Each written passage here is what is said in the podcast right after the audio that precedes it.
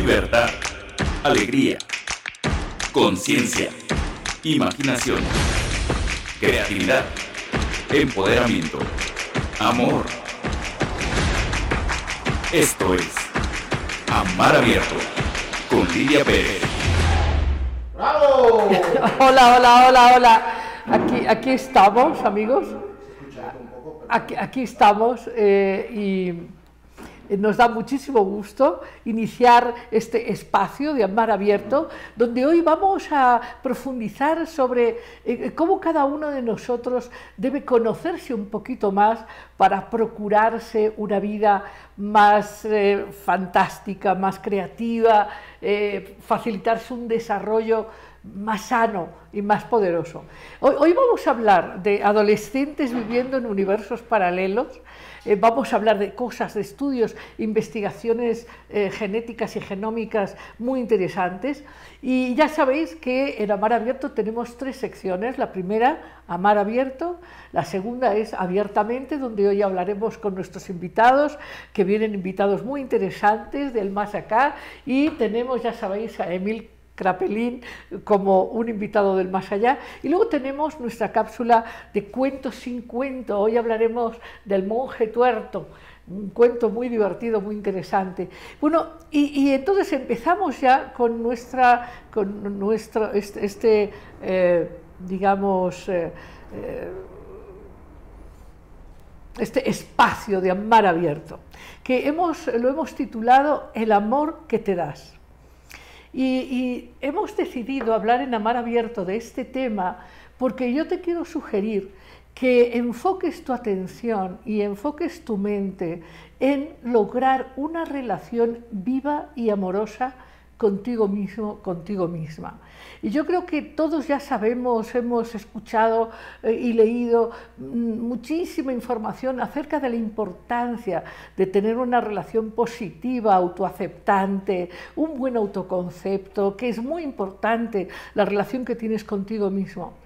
Pero lo que, lo que a veces no entendemos o no nos damos cuenta es que en nuestro mundo hay demasiada autoexigencia y demasiado juicio. Y esto hace que muchas veces desarrollemos diálogos internos que, nos hacen cuestionarnos constantemente sobre nuestra imagen o nuestro desarrollo académico o eh, la cruz de la parroquia donde hemos nacido. En fin, tenemos demasiados autojuicios que, que hacen que estemos en una guerra perpetua por demostrarnos o demostrar que somos valiosos. Esto, esto que se traduce en una forma de vivir llena de ansiedad y de angustia, buscando siempre ser más y mejor que otros, o con un gran perfeccionismo, queriendo que todo esté perfecto y si las cosas no nos salen como esperamos, inmediatamente nos frustramos. Y desde nuestro punto de vista, todo esto tiene que ver con que esta primera relación del el amor por quien eres, por ti mismo, por, esta, por reconocer esta experiencia maravillosa ante ti de la vida en la que tú puedes efectivamente desde el autoconocimiento desarrollar tus máximas capacidades, pero de manera natural, de manera eh, eh, gentil, de manera espontánea, porque tú tienes un don, todos los seres humanos tenemos un don, pero cuando lo que queremos es competir y parecernos a los otros y entonces queremos asimilarnos a las exigencias a lo mejor de la familia, de la sociedad, dejamos de estar en contacto con nuestra naturaleza, dejamos de estar en contacto con, con nuestra alma, con nuestras pasiones. Y equivocamos el camino, tomamos decisiones de pareja, profesionales, tomamos decisiones muy equivocadas y todas ellas buscando el amor, buscando ser reconocidos, buscando ser aplaudidos, buscando el amor afuera, pero el amor nunca está afuera y el poder tampoco nunca está afuera, siempre está adentro. Y esto es algo que tenemos que ir, ir integrando de verdad, porque no basta que discutamos en nuestras cenas o charlas de café sobre la importancia de la autoestima, sobre todo porque además este es un concepto que se ha pervertido, porque pensamos que la autoestima es un tipo de dieta, un tipo de vestir, un estatus social. Eso no es autoestima, eso es una falsa autoestima. Si tú necesitas un determinado estatus o determinados elementos externos para sentirte bien con quien eres, pues claro que eso va a estar siempre poniéndote en una condición de frustración y, de autocastigo. Así que nuestra propuesta de amar abierto es reconocer cuál es el amor que te das a ti mismo. Y yo te propongo que lo primero que tienes que hacer es honrar quién eres. No importa si eres alta o baja o bajo o alta o calvo o con mucho pelo, no importa. Eres quien eres. Y eso es fundamental reconocerlo. Eres quien eres. Y con quién eres y con tu mundo interno y con tus circunstancias, las que, las que estén presentes en este momento en tu vida, tú puedes experimentar un gozo muy grande y una capacidad de desarrollo muy grande. Pero la primera condición es que aceptes quién eres, que te lleves bien con quién eres. No puedes pasarte el día con este diálogo interno de ya me equivoqué y no está bien quién soy con, esto que se deriva de esto que hemos hablado muchas veces en Amar Abierto, que es esta emoción preverbal que es la vergüenza, la sensación de no ser, de no ser adecuado, de, no merecer, de, de que hay algo mal en ti. Todo eso limita la capacidad de amarte. Y si tú no te amas, el mundo que vas a enfrentar es el mundo del castigo y del juicio, porque, porque tu relación con tu mundo va a ser una, una relación disruptiva. La relación con tu mundo se hace abundante y se hace valiosa cuando tu relación interna es valiosa. Pero bueno, hasta aquí este, este aspecto de amar abierto, este, este, diríamos, esta sección del programa, en donde yo insisto que tienes que reconocer el amor que te das. Y si tú no estás eh, honrando tus emociones, honrando tus pensamientos, honrando tus necesidades experienciales, entonces ahí tienes que ponerle remedio, porque el amor que te das es fundamental para tu abundancia, para tu gozo y para tus relaciones. Así que pon atención ahí. Y vamos a hablar hoy con nuestros invitados de un tema muy interesante. Por ejemplo, conocer cómo son tus posibilidades desde el punto de vista neurológico, desde el punto de vista genético, entender que hay quienes nacemos para tener habilidades deportivas fantásticas y hay quienes no. Y eso no tiene que llevarnos a pensar negativamente. No, todos tenemos que ser un gran tenista, ni todos tenemos por qué ser, no sé, un gran corredor de automóviles. Podemos ser tranquilamente un buen cocinero o simplemente un buen maestro de primaria. Digo, eh, eh, digamos, estamos muy, diría yo, eh, muy autoexigidos y muy exigidos por esta sociedad que en las últimas décadas nos ha puesto a competir negando nuestra naturaleza. Y eso ha generado muchísimo dolor. No es lo que queremos para ti. Y ahora mismo nos vamos a abiertamente con un tema muy, pero muy interesante. Vamos a ver, incluso vas a ver que tenemos un invitado de excepción. De hecho, fue el padrino de Amar Abierto. Estuvo aquí en el primer programa, pero además tenemos más presencias hoy. En un momento te los presento. Bueno, pues eh, te decía que íbamos a tener un programa muy interesante y te, planteaba además que tenemos invitados que, que, van a hacer de, esta, de este encuentro algo muy divertido, muy interesante, muy profundo. Y, te contaba, del más allá tenemos a Emil Krapelin, pero acá tenemos al doctor Humberto Nicolini, que es un grandísimo amigo, muy querido, que fue quien estuvo aquí eh, pues haciendo de, de, padrino del programa en la primera emisión de Amar Abierto. Y también nos acompaña Fernanda Sosa. Ella está aquí también para hablar del tema que nos ha reunido, que hemos decidido llamarlo Adolescentes habitando, viviendo universos paralelos. Pero te voy a contar, vamos a hablar de proyectos científicos que nos van a permitir comprender que, no todos los cerebros funcionan igual, que no todos tenemos las mismas predisposiciones y que, y que a todos no nos sienta bien lo mismo. Y, y, lo vamos a hablar en relación a que hay ahora, ya sabes, hay como una, eh, una entrega del poder en las sustancias. Hoy se ha puesto de moda que si tomas ayahuasca vas a tener bueno, una reconexión, o si tomas peyote, o si tomas... El asunto, desde mi punto de vista, es que eso, como cualquier cosa a la que le entregas el poder, te, limita.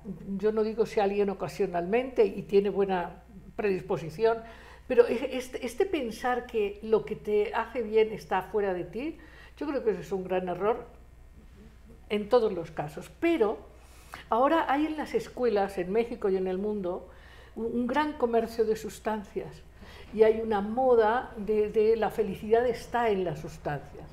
Creo que aquí hay muchas preguntas, a ver qué nos cuenta Fernanda, Humberto.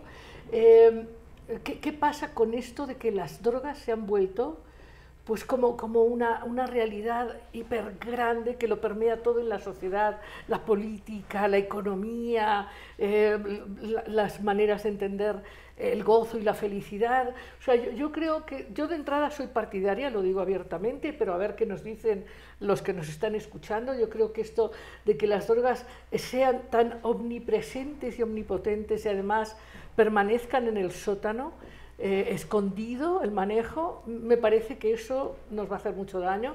Yo sí apuesto por la legalización de las drogas, pero también por comprender que para eso hoy, hoy queremos aprender con vosotros, también entender que, que no es verdad que a todos nos sienta bien la aspirina. Claro, Ah, No, a- no a todos nos sienta bien la aspirina, ¿no? O el paracetamol. así es. O sea, entonces, y de esa misma manera, eh, yo sé que estáis haciendo un gran trabajo de investigación vinculado con la Universidad de Harvard y que estáis pues viendo eh, co- cómo es que determinadas sustancias pueden tener un impacto muy negativo en los jóvenes, ¿no? Pero no sé si Humberto nos quieres empezar a explicar, ¿no? ¿Cómo es este trabajo? Sí, ¿no? claro. Sí. Y, y como dices, bueno, honrando al, A Kraepelin, ¿no? El, el, um, el estudio, bueno, Kraepelin pues, es el, el padre de la, lo que le llamamos la psiquiatría biológica, ¿no? Porque fue eh, quien realmente puso en el pensamiento universal la idea de que estos trastornos serios de la conducta, del pensamiento, eh, pues eran alteraciones de la funcionamiento, del funcio- Claro. de un cerebro roto, ¿no? Claro. un problema Un problema biológico. biológico. Un ¿no? problema de, de base biológica. Claro, todos sabemos que Kraepelin pues, se, se peleaba con esta visión freudiana, ¿no? Exacto. a pesar de que sí le interesaban los sueños, por No, ejemplo, los sin propios. Lugar a duda, sin Sí. lugar a dudas, y, y por otro lado, no, no necesariamente todos estos procesos tan complejos como es el pensamiento eh, o, o la, eh, digamos, tener sufrimientos a nivel de las emociones, ¿no?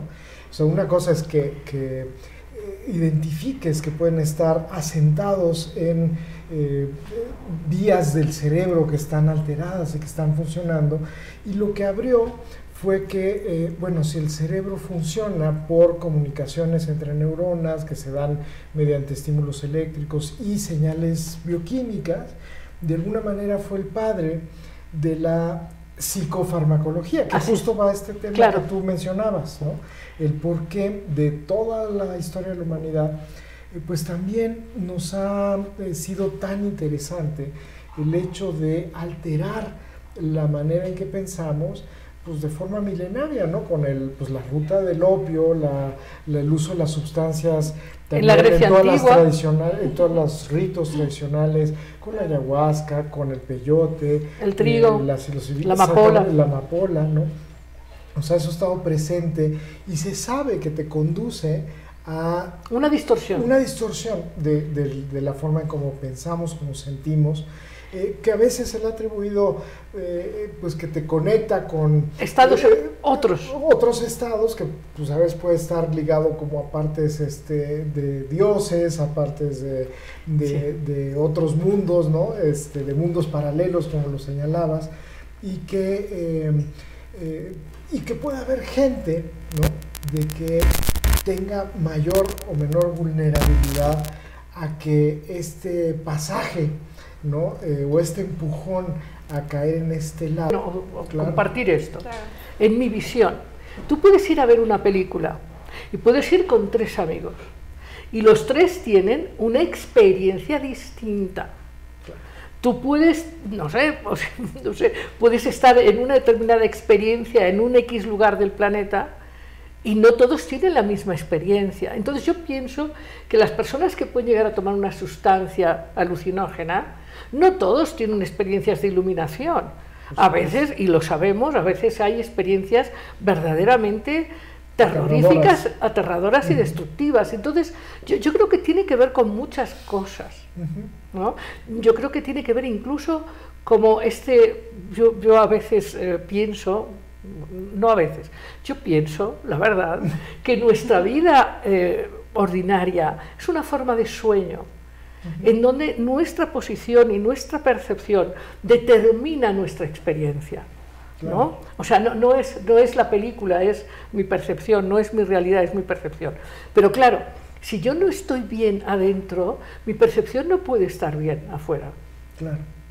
Claro, y, y esta, esta parte de, como tú dices, el, la vivencia individual ¿no? que cada quien va a tener ante las mismas circunstancias y, y el cómo en algunas personas puede ser pues una experiencia eh, que vaya en contra de a lo mejor de lo que percibe el claro, resto. ¿no? Claro, yo lo digo esto porque, eh, ya sabéis, yo escucho a muchos pacientes o gentes que, y si fuera y tomara yo ayahuasca, eh, es que resulta que tengo un amigo que le está yendo muy bien y yo siempre les digo, espérate tres meses, si de verdad a tu amigo le va muy muy bien, nos vamos juntos.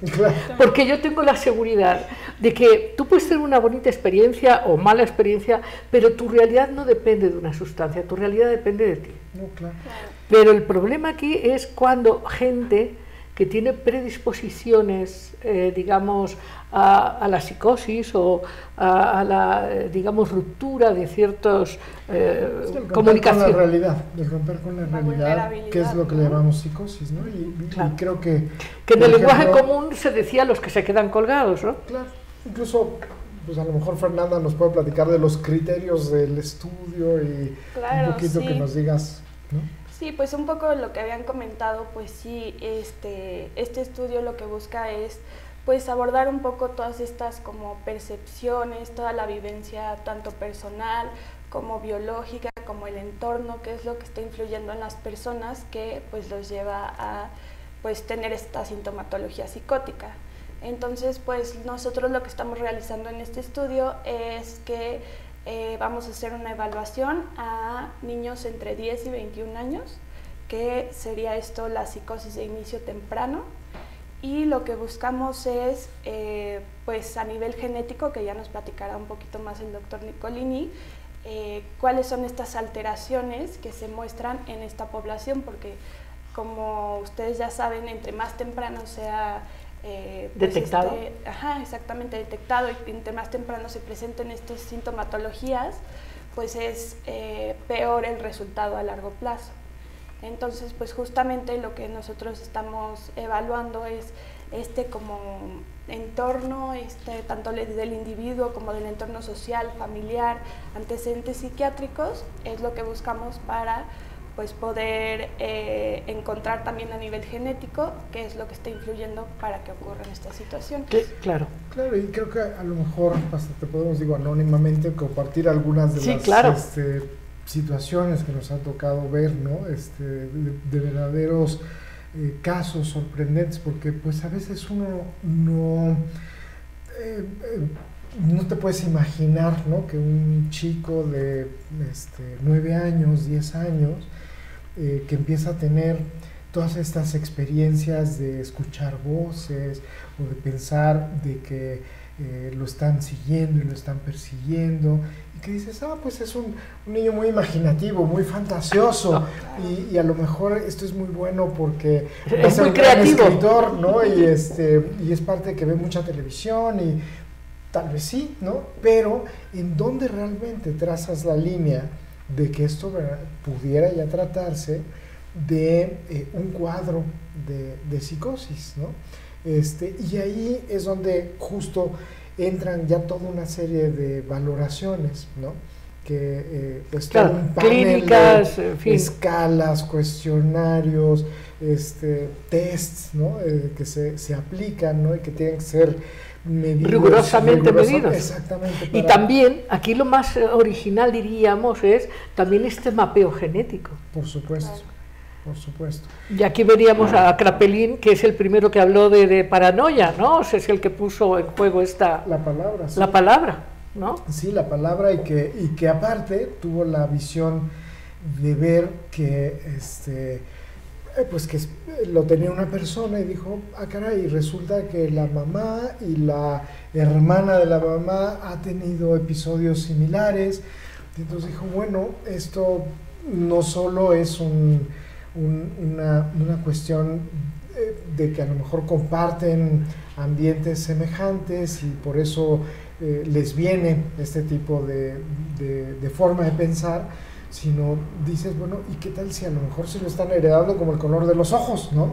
Este, y- Claro. y, que hay ciertas características, que resulta que todos tienen el pelo rizado Ah, y dices, "Bu- eh, a lo mejor esto va más a la biología de, Sí. de la persona y no Sí. tanto al compartir de ambientes, que eso es uno de los grandes dilemas, ¿no? Que tanto los ambientes compartidos te inducen a esto o verdaderamente es el efecto de la biología heredada, transmitida en los genes, que, que es esto, o la combinación de las dos. O la combinación de los dos. Ahora, hemos hablado mucho, sobre todo yo suelo hablar con, con Humberto Nicolini, acerca de, eh, a mí me interesa mucho la epigenética y me interesa mucho la parte, eh, la, influencia enorme que tiene el pensamiento creativo, el pensamiento enfocado. eh, no estoy hablando superficialmente de eh, piensa bien, no, no, no, no, estoy hablando de una gente que tenga pues una construcción del carácter bien sólida, que tenga una intencionalidad bien enfocada.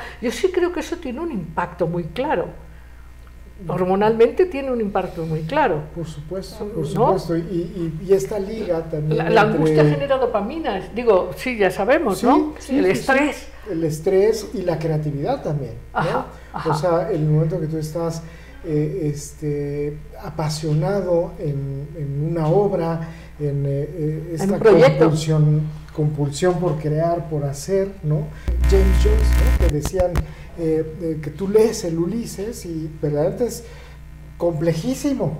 eh, y este lenguaje desorganizado, pero en alguien inteligentísimo, son pocos los, que verdaderamente pueden este, seguir desde el punto de vista literario párrafos. para mucha gente dice de antemano, pues este hombre estaba fuera de sí, que probablemente la, la línea entre a veces lo que pasa en ese tipo de enfermedad, uno de los síntomas es lenguaje desorganizado. ¿no? Este, y te hace pensar, bueno, qué tanto la gente muy creativa, sí, hay, hay, un, hay una unión y hay un... Claro, es, es la gente que se sale de la percepción ordinaria. Por Ah, supuesto. ¿no? Entonces decimos que es creativo, pero vamos a ver a qué llamamos creativo también. ¿No? Claro. Pero, pero, por ejemplo, vosotros habéis estado, hab- habéis, estáis mapeando a, a gente joven de 10 a 21 años y estáis detectando por la historia clínica, por, por, pero también por el estudio genómico, es. qué vulnerabilidades tienen de cara a generar episodios psicóticos en la vida que pueden ser tremendamente destructivos, ¿no? Sí, sí, y aquí la parte del estudio genético se le está tomando este, muestras eh, biológicas a nivel de su ADN, de su sangre, saliva, y la idea es hacer lo que llamamos un tamizaje de todo el genoma, ¿no? Para poder establecer si hay, porque ya se han descrito eh, en, en- en varios sitios de, de Europa, uno de los problemas que hay es la falta de diversidad en, en la investigación genética, ¿no?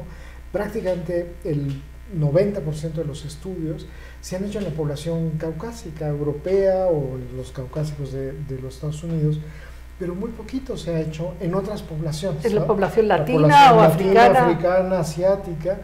eh, y entonces, sí, sabemos que hay algunas mutaciones que están claramente asociadas con esto.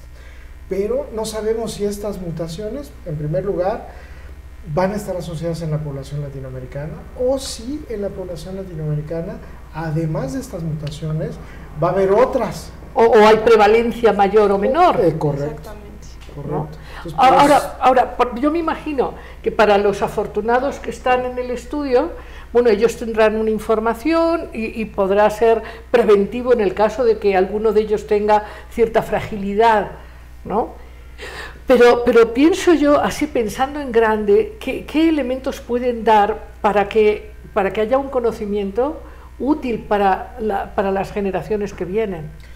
Bueno, mira, yo creo que, eh, por ejemplo, bueno, uno de los incentivos de que participen es que es una gran cantidad de estudios, ¿no? A lo mejor, si tú les puedes describir que sabes muy bien todas las evaluaciones, todo lo que les hacemos, ¿no? Para que, eh, Sí. que ese es el primer valor Claro, que les sí. damos, ¿no? Sí, pues a nivel individual de cada persona que participa con nosotros, en sí pues los resultados genéticos es un poquito más complejo que se los otorguemos, pero toda la evaluación psicológica que nosotros estamos realizando, se les hace una entrevista psiquiátrica, se les hacen pruebas para medir si tienen algún diagnóstico, algún trastorno y también se les hacen unas pruebas de habilidades, eh, un poco para medir memoria, razonamiento, lenguaje y todas estas eh, evaluaciones que nosotros les realizamos, ahí eh, nosotros les podemos dar como cierta información relevante, por eso también este estudio se les invita a personas que no cuenten con un diagnóstico, para que sea también comparativo las personas con psicosis de las personas que no cuentan con, este, con esta enfermedad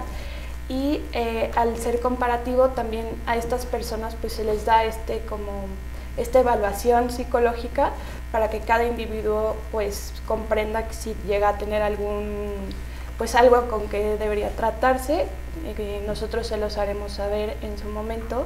Y pues ahí a futuro lo que pues se busca es justamente también que las personas empiecen a acercarse a pues a la salud mental que es muy importante Sí, el tema de la salud mental es un tema postergado, ¿no, Humberto? Sin lugar a dudas. sin Por, lugar a ej- por dudas. ejemplo, un día tenemos que hacer un programa sobre depresión, sobre el enorme impacto de la depresión ansiosa en nuestras sociedades y por qué a la gente le da vergüenza. ¿Y por qué eh, la gente...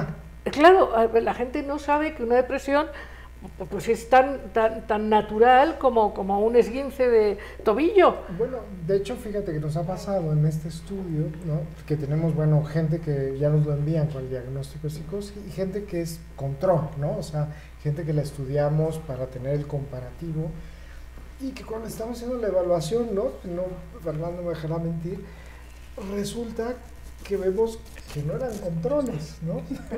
que salen, este, digo, cuando por ejemplo tienen otro déficit de atención, dices, bueno, son controles porque no tienen psicosis, ¿no? Y justo lo que decía Fernanda, pues les decimos, mira, este, o sea, sí, efectivamente no tienes psicosis, pero tienes déficit de atención. Entonces vale la pena que te lo trates y, y- y, bueno, ya tienes un diagnóstico formal, ¿no? Entonces es una de las ventajas. Pero ha, ha pasado casos de que venían y que decían, no, no tengo nada, y resulta que hay psicosis.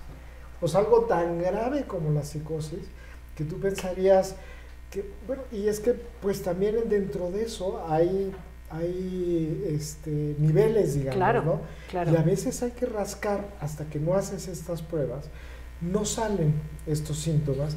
Y, Claro, la misma familia no sabe cómo interpretar que, que- que- que el tipo ha tenido una reacción loquísima, ¿no? Dicen, es un poco raro, es un poco excéntrico, ¿no? Sido toda la vida, y así era su tío, y así era su papá, ¿no? Pues, justo eso, pero no pensaban, eh, hay, un, hay un enorme desconocimiento de lo que es la salud mental y la patología mental. Y, y hay esta, esta posición de si no lo sé, no está pasando, Claro, también es ¿no? la negación de... de Ahora, ahora, eh, ahora acabamos de ver el caso de este joven en Estados Unidos El que que decidió comprar la pistola, ¿no? Ahora, también hay que entender, estaba viviendo con una abuela hostil y, y mal encarada. Que seguramente tenía patología. Así es, con una mamá que- totalmente adicta, este, con, con- con un sistema escolar eh, no, no- no cálido, no, no cercano, o sea, él, entonces, No, hablas de la epigenética. Así Tú dices, justo tienes todos esos ingredientes de la ensalada, ¿no? Este, que es la historia familiar, adicciones, este, la falta de detección y armas de alto poder. Terrible, terrible eso. Y pues el, el- el- el chico con una patología mental no detectada, ¿no? Este, Lo cual ¿cómo- lo cual cómo es posible que haya podido Claro, lo- comprar un rifle sí, de Ah, asalto. sí, O sí. sea, eso es, eso es increíble. Y claro, y, y por su- mira, si nosotros que hacemos el estudio, ¿cuánto, cuánto nos tardamos en la, en la evaluación de un caso? Por individuo como unas tres horas mínimo. Mínimo. Imagínate, Mínimo. preguntas. Este chico, en, no sé dónde compró el Sí. arma, pero seguramente pudo haber sido hasta en un Walmart o no sé, en cualquier Sí. tienda. Sí. Le preguntan, ¿tienes enfermedad mental? Y el chico dijo, No.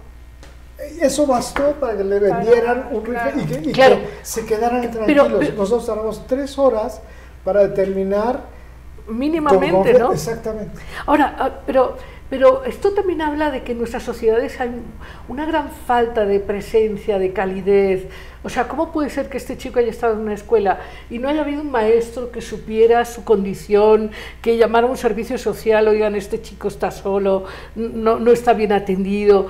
¿Me entiendes? O sea, hay como un gran desinterés. ¿No? Y este tipo, por ejemplo, de evaluaciones que digo, ahorita las estamos haciendo porque hay eh, el interés de la- investigar estas eh, bases genéticas y demás, pero probablemente, como tú dices, debería ser parte de, de poderlo hacer en una escuela a todo mundo, ¿no? Y si no hay nada, qué bueno, qué bueno que no haya nada. Pero pero los chicos que encuentres, Pues bueno, decir, bueno, eh, Aquí hay que vamos- ayudar. Hay que ayudar. Porque, por ejemplo, ya sabes, alguna vez que hemos hablado sobre todas estas gentes que están en las cárceles, porque efectivamente en un brote psicótico han hecho lo que sea, o, ¿no? Eh, o en un ataque de ansiedad, sin llegar a ser psi- psicosis, pu- pues, pues han robado o han lo que sea. Y, y en O al todos- revés, son víctimas, ¿no? Porque es. yo creo que eso es muchísimo más frecuente. Digo, estos casos son muy notables, ¿sí? porque y, y a veces queda como el estigma de que si tienes una enfermedad eres peligroso. Y No. no. Yo creo que es muchísimo más frecuente que las gentes que tienen una patología, al revés, son las víctimas. son ¿no? abusados. Exactamente. Son, son las víctimas del bullying, son las víctimas de abusos, de que les, Así hasta es. de los mismos maestros que dicen, pero ¿por qué? O sea, los tratan mal. los De hecho, este chico compañeros". era víctima de Por bullying. supuesto, por supuesto, hasta que se invierte el- Claro. los papeles, ¿no? Pero, pero, pero efectivamente eh, la falta de amor en el origen, volvemos a que infancia es destino, por supuesto. Pero, pero, pero es un tema, porque creo que en nuestra sociedad no entendemos muy bien qué es amor. Pensamos que el amor es control, es, es, es manipulación, es chantaje, eh, sobre todo control.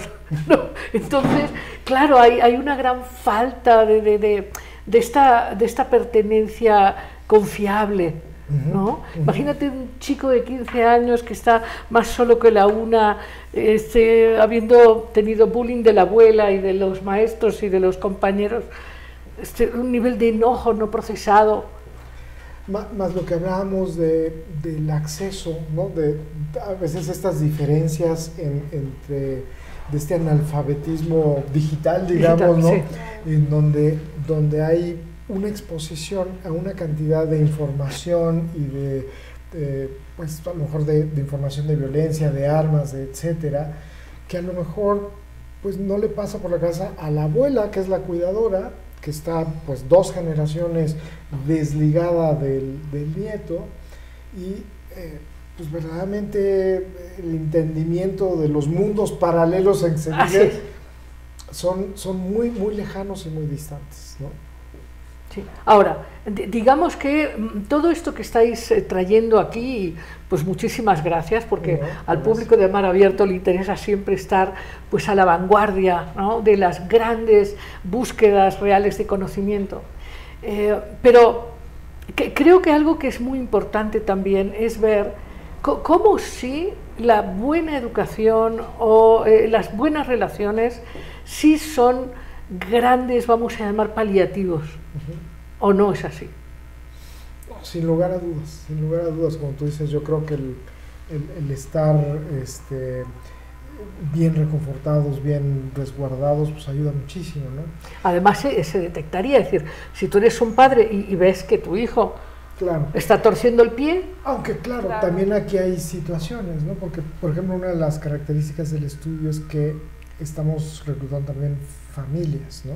claro, ¿Y, y qué pasa si de repente eh, la patología viene con las familias, ¿no? Sí. Por ejemplo, aquí tenemos casos así, ¿no? De que eh, los digo, por ejemplo, un poquito la experiencia que, que hemos visto no sé, fenomenal. Cuéntanos uno de esto, una de estas experiencias. Híjole, pues sí nos, ah, bueno, hemos tenido varios casos en los que al niño en donde pues tiene un diagnóstico de psicosis y posteriormente se le invita a la familia. Nosotros estamos evaluando a los dos papás biológicos y a un hermano o hermana, que justamente queremos evaluar tanto la parte genética como la parte pues ambiental. Y muchas veces lo que sí hemos observado, dando un poco lo que dijo el doctor Nicolini, es que sí que hay papás de 60 años, 70 años, que cuentan con un diagnóstico de psicosis, que al momento de hacerles esta evaluación observamos que tienen esta, eh, pues Patología. esta patología y pues que llevan viviendo toda su vida así y ya lo ven como algo normalizado y tienen una disfunción laboral terrible, no pueden mantenerse estables dentro de un trabajo, pues obviamente eh, a nivel económico pues hay una falta significativa, a nivel social eh, nos ha tocado, nos tocó específicamente una, una madre de un, de un niño que pues a nivel social creía que todo el mundo estaba en su contra, entonces no tenía amigos, ya no se relacionaba con nadie de su familia y pues son estos individuos que son los cuidadores primarios de estos niños que están presentando esta sintomatología. Entonces, pues justamente también esto influye en todas las consecuencias este, pues, negativas del desarrollo de esta enfermedad. Oye, hab- hablando, hablando de un tema previo, pienso yo. eh, hace tiempo se- en las escuelas se diagnosticaban problemas del desarrollo de la visión y de la audición en los niños, que ya sabemos que de los 2 a los 6 años eh, es cuando el cerebro madura en estas áreas, ¿no? Claro. Pero, pero yo ya he visto que, que no siempre se detecta que el niño no ve bien o que el niño no oye bien y, y, bueno, porque no hay información al respecto. Y porque en las escuelas, ahora que tú proponías que se hiciera este tipo de estudios en las escuelas, pues no siquiera se hacen evaluaciones sobre desarrollo del cerebro. Físico, claro. Físico. Sí, o sea que tiene que ser integral, ¿no? Como tú dices, audición, crecimiento, nutrición, o sea, los sentidos, ¿no? Este, y claro, pues eso va a impactar en qué tanto aprende y luego qué está pasando en casa, ¿no? Si tienes esos ambientes donde hay un familiar que tiene un, un padecimiento severo, pues la deprivación a nivel afectivo, económico, nutricional del chico, de higiene incluso, pues va a ser tremendo. Tremendo. O padres que, que tienen esta, esta proyección de mi hijo es divino, mi hijo está perfecto. Claro, claro, claro, que también que es un super, super niño, que ¿no? es un super niño, ¿no? Eh, ahora, eh, otra pregunta. ¿Habéis tenido dificultad en encontrar los suficientes eh, participantes del estudio? ¿Cuántos participantes estáis eh, considerando en el estudio? Mira, nuestra meta es llegar a evaluar a mil, mil niños, ¿no? Entonces, este, y justo estamos buscando a, a, pues personas que tengan eh, eh, chicos en, en, En ese rango. en ese rango, ¿no? De 9 a 21. a 21, ¿no? Este, eh, y si tienen la sospecha de que pudieran estar presentando este tipo de síntomas, ¿no? Este, que son la parte de psicosis, uno es de que tengan problemas en, en, pues, conductas extrañas, este, que hayan tenido eh, eh, algún tipo de excentricidad en su conducta, eh, que tengan... Ejemplos, pongan, por favor, sí, por ejemplos. ejemplo, que se, se, particularidad en el que muchos adolescentes son raros en eso, ¿no? Pero, pero aquí que empieza a ver que la, ya la conducta se empieza a hacer como más extrema, ¿no? Que empiezan a tener una eh, eh, agresividad muy, muy Marcada. notable, muy marcada. Aislamiento. Eh, por ejemplo, esto de, de un detestar a cierto grupo o sentir que ese grupo está, por decirte algo, eh, odio a los emos, ¿no? Este, Sí.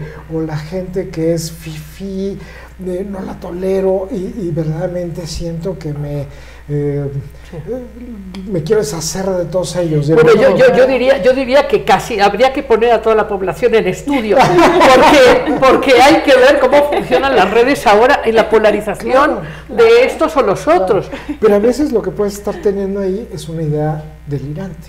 ¿no? Claro. O sea, que puede estar es ese tipo de conducta atrás de una parte de paranoia, ¿no? Sí, claro. Y que a veces puede ser con cosas, pues te digo, habituales, que eh, no, eh, eh, los que oyen reggaetón no los No soporto. el reggaetón. Y, y alguien que es rockero y, y dices, bueno, pues son, son posturas, ¿no? Claro. Pero cuando empieza a verdaderamente A generar generar una hostilidad, hostilidad, separación. este, de decir voy a llevar un cuchillo porque voy a encontrar un reggaetón, dices, espérame, Sí. ¿no? Ya, ya, o- a tener que cuidarse, estar observando, o sea, en actitudes que empieza a ser ya una conducta eh, que le llaman bizarra, extraña, Sí. demasiado eh, llamativa, ¿no? Ajá. Por ajá. supuesto, ya también cuando hay alteraciones que le llamamos en la senso-percepción, o sea, que, que el chico empieza a tener, eh, eh, que oye voz que nadie escucha o que tiene sensaciones eh, eh, que nadie siente.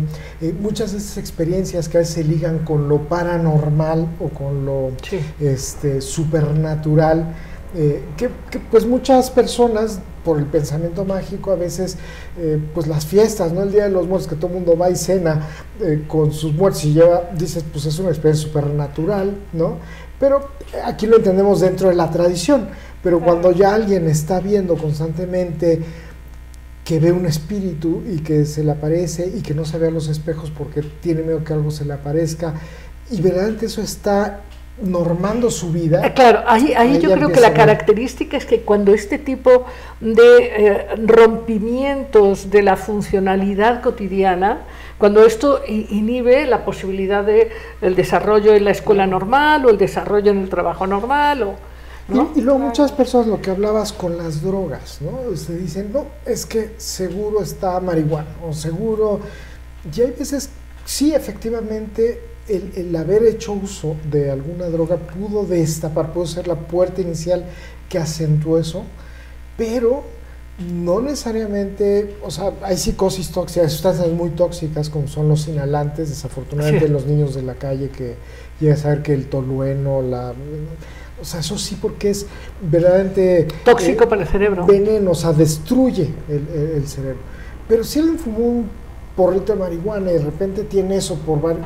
Dices, no, aquí no... Esto no es la marihuana, no, esto es... exactamente. Esto es que ya traía una vulnerabilidad. Era un niño que traía su genética, seguramente una de estas mutaciones que queremos identificar. Y esto fue simplemente el disparador, lo que abrió eso, ¿no? Que eso es... lo Ahora, ahora entendido. a ver, se me ocurrió una cosa. eh, ¿Os acordáis de, de- de los experimentos que se hicieron en el MK Ultra, ¿no? que se querían detectar cosas y, Sí, sí. y- y orientar conductas? Y, eh, también esta, esta cosa de, de la búsqueda de lo perfecto eh, po- podría llevar también a, a querer que toda la gente que no sea perfecta, eh, este, ¿no?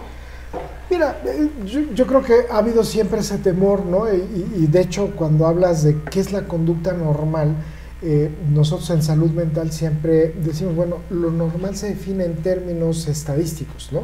Hay una famosa campana de Gauss, ¿no? Que es la curva de sí. normalidad y que te dice, bueno, lo, lo más frecuente es que dos tercios de la población caen en esa distribución Ajá. normal y estas conductas son anormales porque son poco frecuentes, ¿no?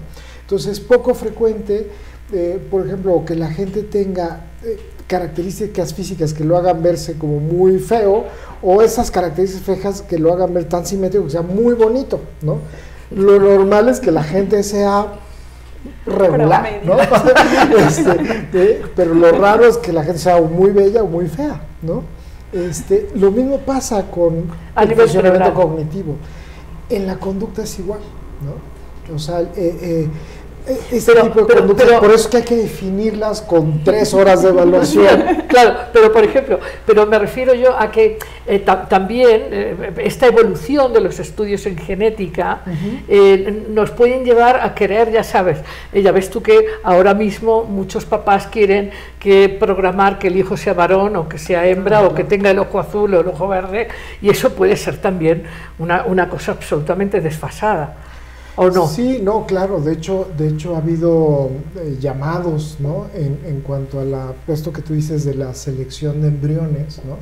Este, que si bien tecnológicamente hay factibilidad de hacer esto, de que, digamos, hoy día, por ejemplo, estamos nosotros buscando apenas las mutaciones y un- una consecuencia, eh, pues tal vez diríamos nociva de esto, ¿no? Decimos, bueno, encontramos X y Y mutaciones, es que la gente, que, por ejemplo, quisiera hacerse una fertilización in vitro, ¿no?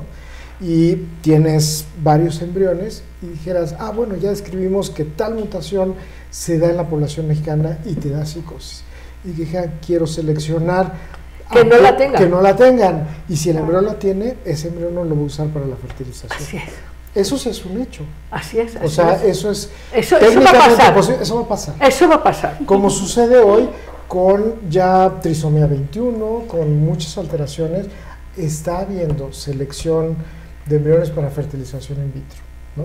O sea, eso, y hay un debate ético al respecto, ¿no? Si, Pero bueno, pero si te dice si es correcto o no es correcto, y, y bueno, Sí. sigue en debate, ¿no? Y eso sí, hay, hay- hay un gran debate, hay un gran es debate. una postura Ah, y, y ah, habría ah. que ser... eh, Uf, es un debate largo. exacto. Complejo. Es un debate O largo. lo que tú dices de los ojos claros, ¿no? O sea, este, eh, la gente lo busca por estética, ¿no? Que, que lo, que es lo que hemos hecho con muchas razas de, de animales, ¿no? Ajá. De que se nos hace más estético.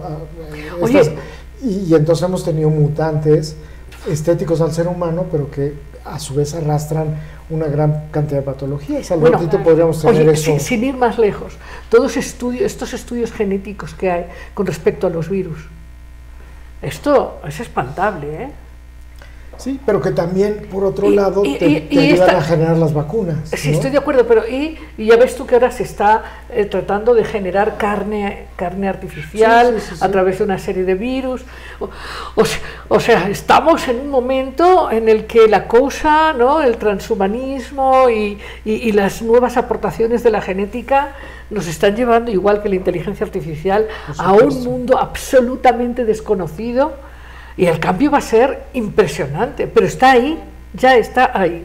Sí, sí, o sea, Y ya yo no sí estás creo- hablando de fantasías, de, de ciencia ficción, o sea, esto es No, eh, esto ya, ya un está, hecho de, ya está. de qué tanto, de, o sea, estos mismos estudios, pues un poquito la limitante hoy día es costo, porque pues, son, es muy caro, es como las primeras computadoras eran habitaciones Claro. gigantescas, y hoy hay laptops que las cargamos Nada, celulares. esto, ¿no? lo hablábamos. Yo creo que en 20 años esto la gente se va a hacer el análisis, ¿me entiendes?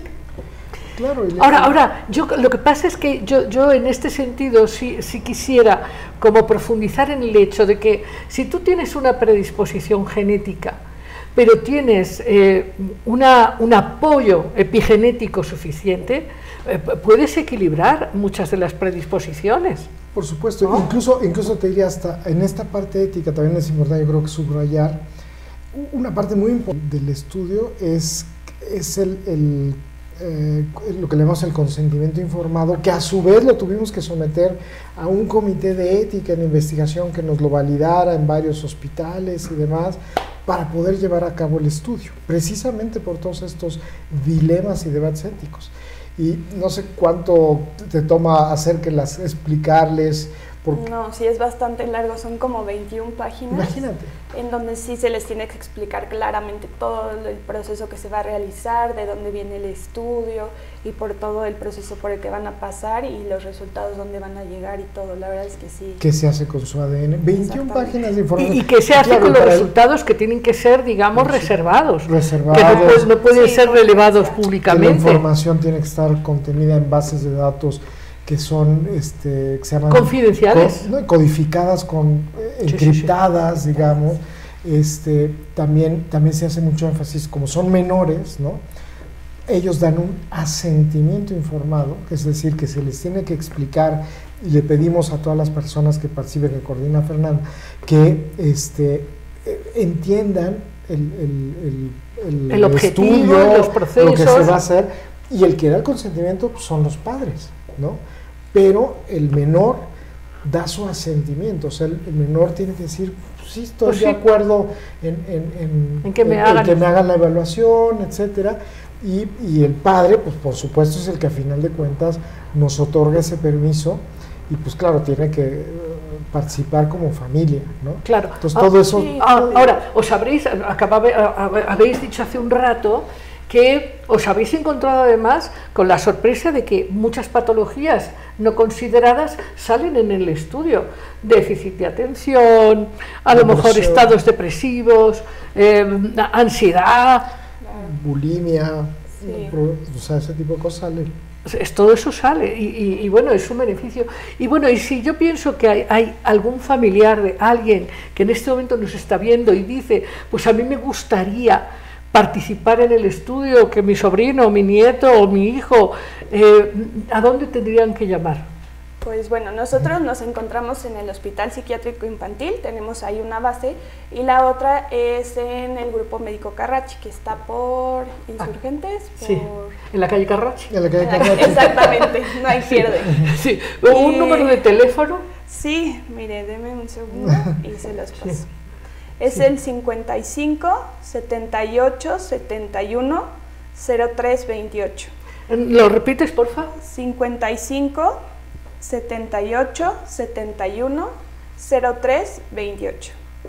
Ahí, este, pues generalmente contestamos los psicólogos que estamos en, En el proyecto. en el proyecto y lo que se les realizaría es, se les hace un screening, como un, un pequeño cuestionario para conocer un poco si cumplen con estos criterios de- del estudio y pues si entrarían como pacientes probando, pacientes con psicosis o como pacientes que no cuentan con este diagnóstico. claro.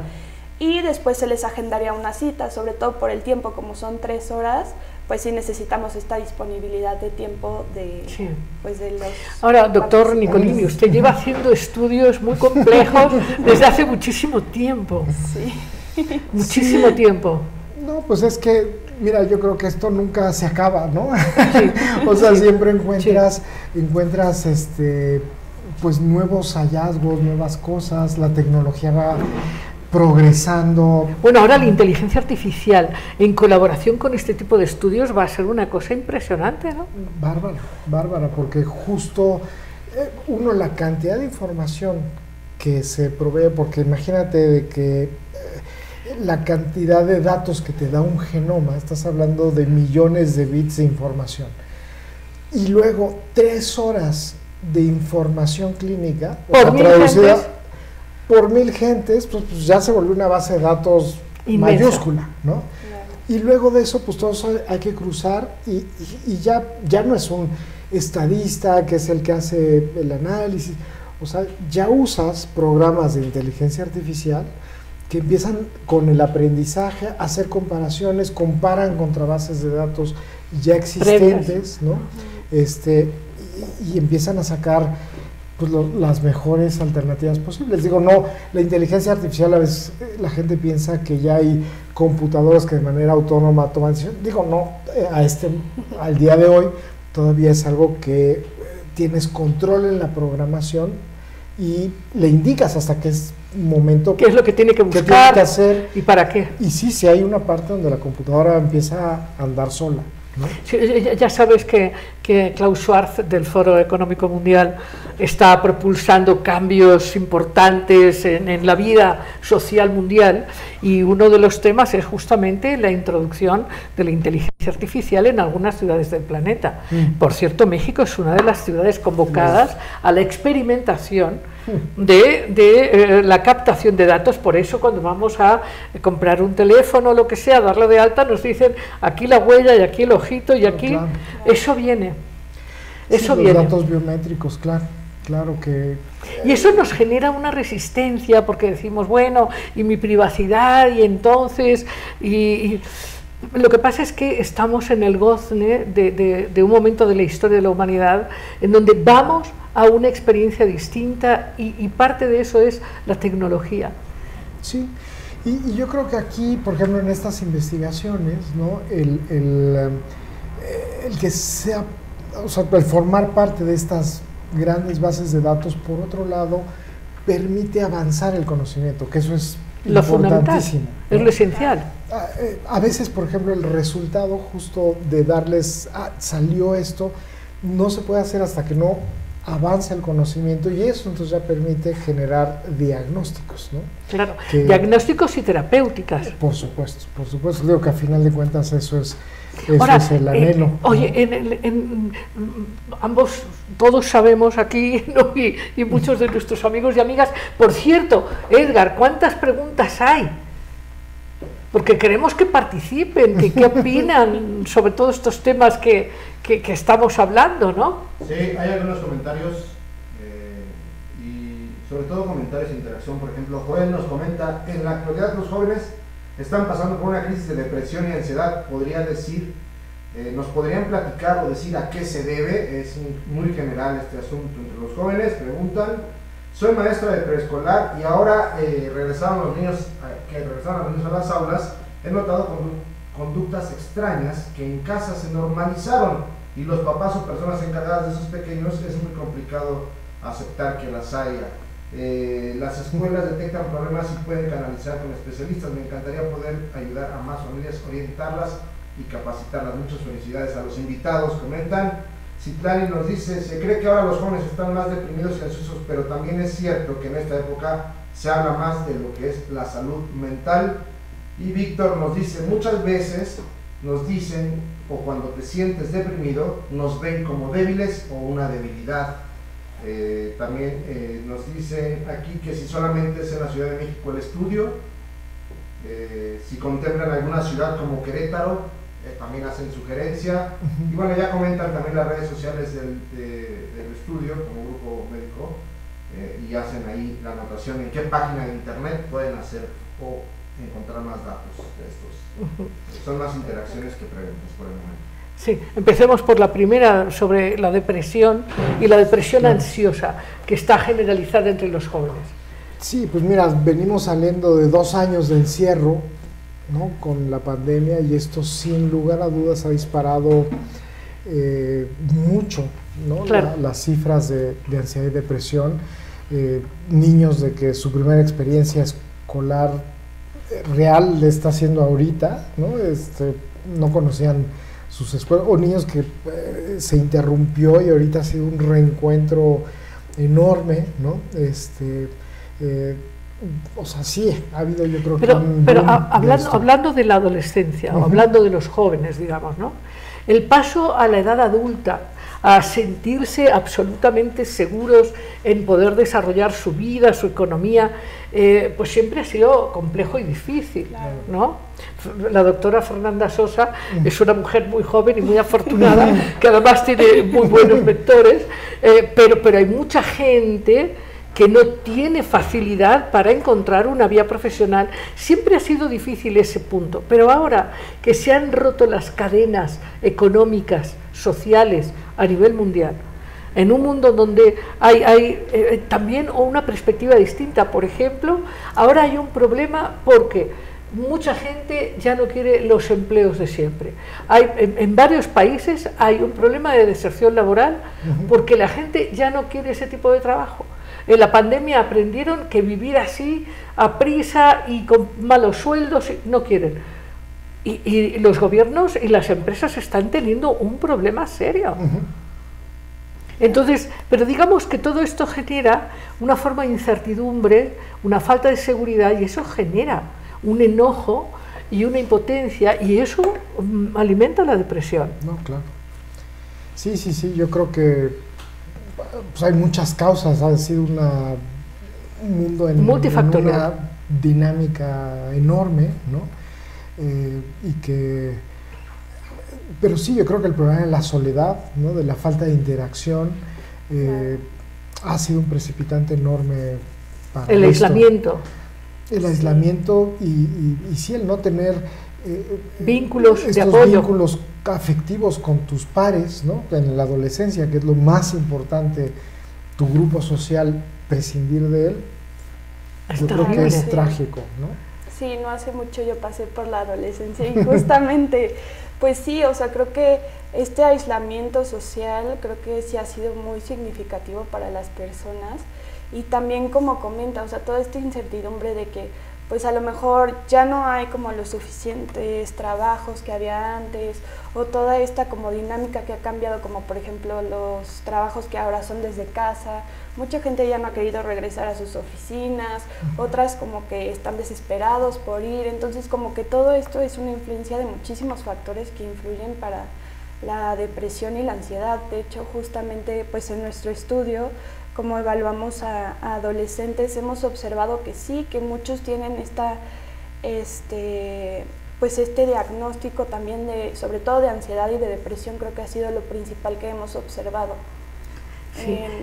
Quizás, quizás porque además en esta sociedad parecería que quien eres no es suficiente tienes que ser algo distinto. Entonces, si, buscas un trabajo, tienes que ser ejecutivo top de la empresa, tienes que estar, eh, tienes que ir a trabajar a Amazon, ¿no?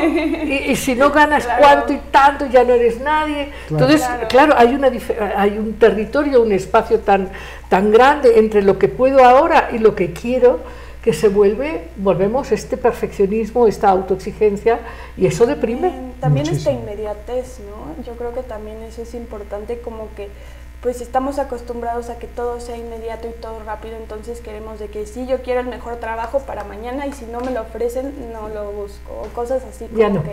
exactamente, sí, exactamente. esta intolerancia a la frustración. Sí, sí. Sí, la verdad sí está muy impresionante. Y entonces esto habla, no solo, claro, es un fenómeno que hemos vivido todos, es un fenómeno de parto de una nueva manera de vivir y de entender, que tiene, pues bueno, su dolor ahí aparejado, pero también es que nuestros valores sociales han estado desequilibrados. Sí, yo creo que la eh. parte de que dices adicciones, ¿no? que también la gente ha estado pues, consumiendo más comida, alcohol, ¿no? este, eh, eh, contenidos, ¿no? también sí, claro. tóxicos, ¿no? este, a veces difícil encontrarte en la maraña de... Hay un elemento común ahí, hay un elemento común que es la desconexión desde el punto de vista afectivo. O sea, el, consumo de las sustancias, la que sea, o, como tú decías, consumir informativos o series o lo que sea, de manera adictiva, tiene que ver con que los vínculos ya son pobres. Hay poca intimidad, poca cercanía. Yo, yo sí alerto, yo desde Amar Abierto digo, tienen que aprender a crear comunidad. Claro. Porque, porque la separación predispone mucho a mucha pobreza en muchas áreas, ¿no? Sí, sí, sí, sí. Sí, yo creo que el, haber estado pues un poco en esa dinámica y que eso era lo normal, pues desde luego te, afectó, ¿no? Eh, el no viajar, por ejemplo, ¿no? este, que también eso perdió.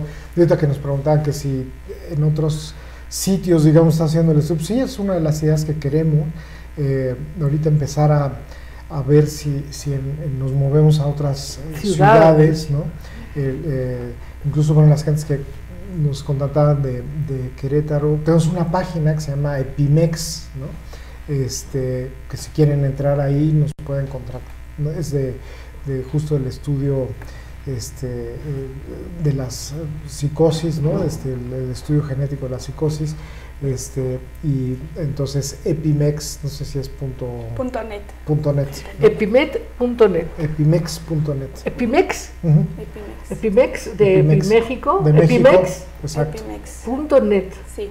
Muy bien. Es estudio este, psicosis. Sí, tenías más preguntas, sí, eh, Edgar. más que están llegando ahora, las leo. Están llegando por YouTube. Pía Tornero nos dice, es interesante el tema del que se habla el día de hoy, me gustaría saber qué opinan del tabú que existe entre las personas que tienen un familiar con diagnóstico de psicosis. Esa es una pregunta. Y María de la Paz Hernández nos dice, en el caso de la consulta pediátrica ocasional ocasionalmente vemos pacientes con algunos síntomas sugerentes de psicosis. ¿Existe algún test de detección rápida y oportuna para los síntomas de psicosis? Preguntan. Muy bien, muy bien. La primera, el tabú, la vergüenza, la gran vergüenza.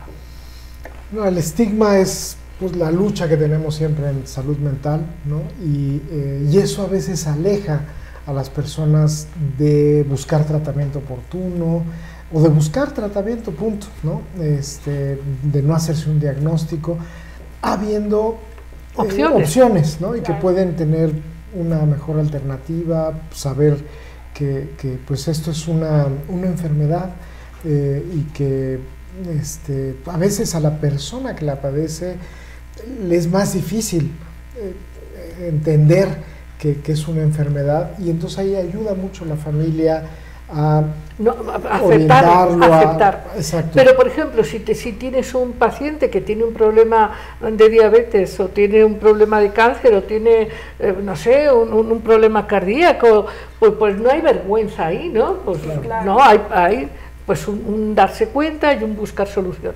Pero si tienes un familiar que está deprimido, de verdad, porque luego la gente piensa que, que un estado aplanado, que, que, que hoy... eh, Un mal día, Un ¿no? mal día, ¿no? O, una etapa pues con cierta, eh, no sé, está perdido el trabajo o tiene una separación afectiva, eh, le dejó la novia o lo que sea. Pero sí, pero eso no es una depresión, eso es una respuesta emocional a una pérdida. Eso no es depresión. Bueno, cuando hay un, un enfermo deprimido, efectivamente eso hay que tratarlo cuanto antes. ¿no? Sí, sí, Eh, Y, perdón, yo también considero que algo como muy significativo es que dentro de las familias, como comentas, si es una enfermedad médica, de eso sí se habla y de eso sí no hay ninguna vergüenza, pero ya cuando es un diagnóstico pues de tipo psiquiátrico o psicológico, pues muchas veces sí es esta falta de comunicación de que de eso no se habla y no sabemos qué tiene y no se informan de lo que tiene la persona porque es de ahí, está mal, tiene algo, pero hasta ahí. Claro, hay un miedo ancestral, es un miedo arquetípico a la exclusión social. Claro, ¿no? Es como, es como un, un asunto Uy, sí, sí. eh, muy, muy viejo, ¿no? Sí, por ejemplo, eh, los suicidios es muy claro que se ocultan, ¿no?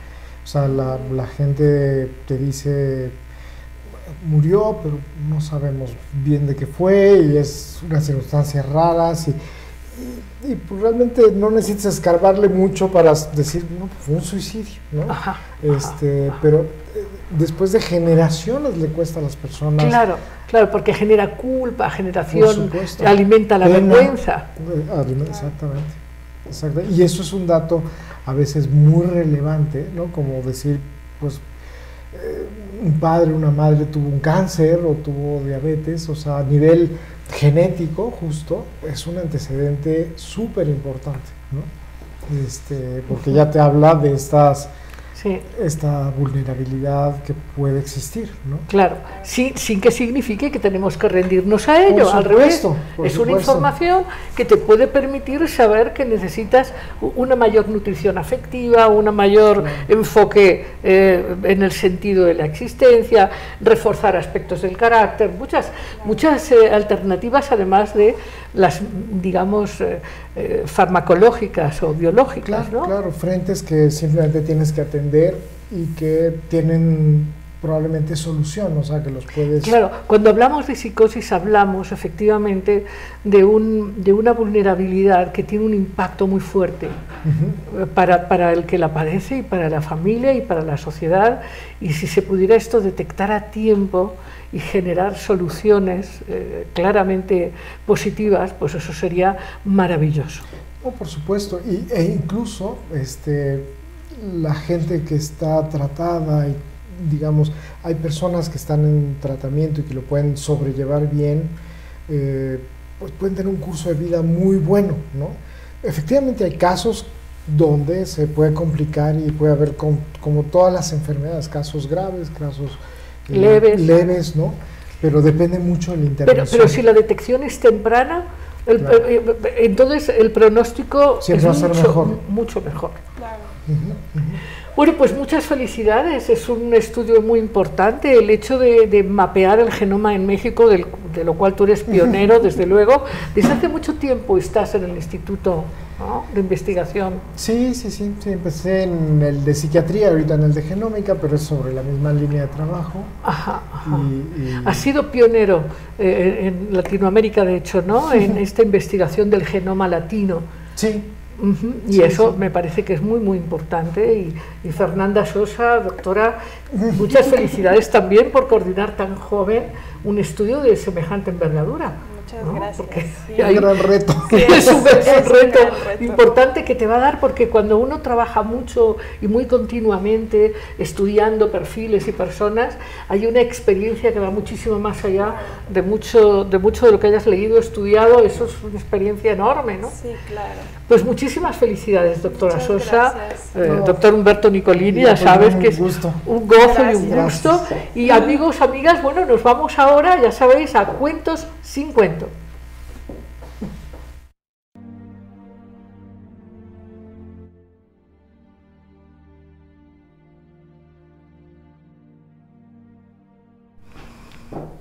Pues aquí estamos en Cuentos sin Cuento y hoy te traigo una historia que a mí personalmente me parece muy divertida y es la historia del monje tuerto. Resulta que en un viejo monasterio, allí cerca de Vietnam, había, pues ya sabéis, eh, eh, la costumbre de recibir a los monjes que viajaban y cada vez que, un, monje mendicante entraba pues, a ese monasterio, se le pedía eh, conversar con los residentes del monasterio sobre la enseñanza del Buda, en fin. Entonces, en esta ocasión llegó un monje mendicante al, al monasterio, pero estaban, todos los internos estaban cansadísimos. Así que, como tenían que respetar esa costumbre, el abad de, de ese monasterio dijo, a ver, ¿te vas a encargar tú? Como eres muy tonto, y además estás tuerto, trata de que la conversación sea breve y en silencio. Y al que llegó de visita le dijo, bueno, eh, estamos ahora muchos de retiro, pero vas a poder conversar con uno de nuestros internos y espero que tengas una gran experiencia. Muy bien. Entonces llega el momento en que el forastero y el monje tuerto empiezan a hablar. Entonces, este, el, forastero eh, levanta un dedo y entonces el monje tuerto le contesta con dos dedos. Y entonces el forastero le contesta con tres dedos. Y el monje tuerto le da un puñetazo. Y esa fue la conversación entre el forastero y el monje tuerto. Y, bueno, al día siguiente ya se fueron a dormir y al día siguiente el abad le pregunta al forastero, cuéntanos, ¿cómo ha ido tu conversación? Excelente, excelente. Se ve que tu gente está muy preparada. Ha sido algo iluminador. Y cuéntame, ¿cómo lo has visto? Pues mira, yo levanté un dedo en señal de que el Buda es solo uno y él me contestó con dos explicándome que era el Buda y su enseñanza. Yo, yo le contesté con tres, y, y, para explicarle que era el Buda, la enseñanza y la sanga. Pero él me dio con un puño, haciéndome ver que lo importante es lo esencial. O sea, realmente magnífico, magnífico. Y luego el abad se fue a preguntarle al monje tuerto, bueno, ¿cómo fue la conversación de ayer? Terrible, terrible. Este forastero era un maleducado. ¿Pero por qué? Dice, primero me dijo que tenía yo solo un ojo. Entonces yo amablemente le dije, sí, pero tú tienes dos. Entonces él me dijo, entre los dos tenemos tres. Así que me enojé y le di un puñetazo y colorín colorado, este cuento se ha acabado. Así que siempre se puede aprender. Nos vemos el próximo jueves en punto de las 8 de la noche. Un gran abrazo, un gran saludo. Libertad, alegría, conciencia, imaginación, creatividad, empoderamiento, amor. Esto fue Amar Abierto con Lidia Pérez.